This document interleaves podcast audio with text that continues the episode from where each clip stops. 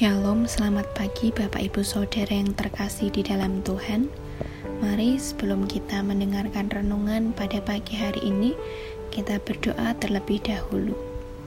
Kami bersyukur Tuhan untuk kasih-Mu di setiap kehidupan kami. Terima kasih untuk nafas kehidupan yang masih boleh kami rasakan hingga saat ini.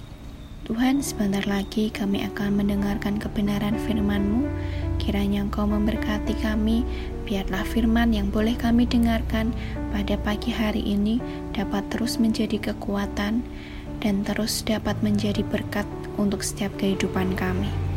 Kami mau menyerahkan aktivitas kami selama satu hari ini ke dalam tangan kuasamu. Terima kasih Tuhan Yesus untuk kasih-Mu yang luar biasa di setiap kehidupan kami. Haleluya. Amin. Nats renungan kita pada pagi hari ini terambil dari kisah para rasul 2 ayat 41 sampai 47 dengan judul Persekutuan yang memberi dampak. Dan mereka disukai semua orang dan tiap-tiap hari Tuhan menambah jumlah mereka dengan orang yang diselamatkan. Kisah para rasul 2 ayat 47 kalau kita ditanya kapan saat yang tepat bagi seseorang untuk berbagi, apakah saat kita sedang berkelimpahan atau saat sedang kekurangan? Tentu, sebagian besar setuju untuk menjawab saat yang tepat untuk berbagi adalah saat kita sedang berkelimpahan. Akan tetapi, haruskah seseorang menunggu saat berkelimpahan untuk berbagi? Bagaimana kalau seseorang selalu merasa kekurangan? Apakah kemudian tidak akan berbagi? Dalam bacaan Alkitab kita hari ini, dikisahkan bahwa jemaat Kristen mula-mula bisa bertumbuh dengan baik. Dr. Lukas mencatat bahwa cara hidup jemaat mula-mula rupa-rupanya telah menjadi daya tarik bagi banyak orang pada saat itu. Iman terhadap Yesus yang bangkit telah memampukan mereka hidup dalam suatu persekutuan yang saling peduli dan berbagi.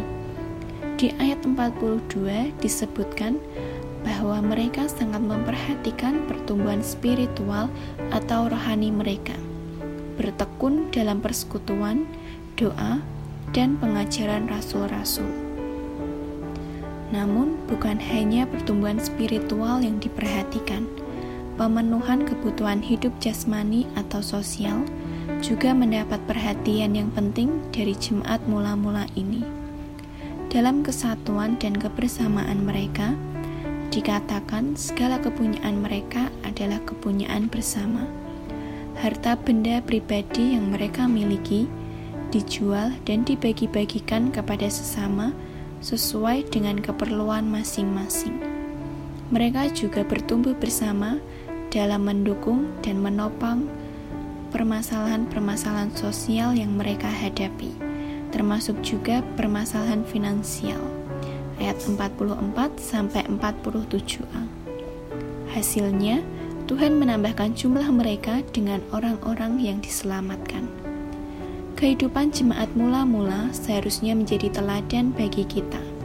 Persekutuan yang intim, penuh kasih, dan kesalehan mestinya menjadi ciri kehidupan kita sebagai gerejanya pada masa kini. Mari menjadikan kesempatan bersekutu sebagai kesempatan untuk belajar firman dan juga kesempatan untuk berbagi dan memperhatikan kebutuhan orang lain. Kehidupan persekutuan yang peduli dan berbagi adalah kesempatan untuk berkarya bagi Tuhan dan sesama. Pokok doa kita pada pagi hari ini, jemaat yang sedang sakit, Ibu Heru, Bapak Marioto, Ibu Siti.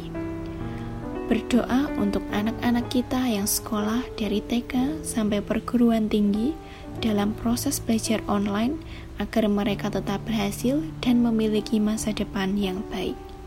Sekian renungan kita pada pagi hari ini. Tuhan Yesus memberkati.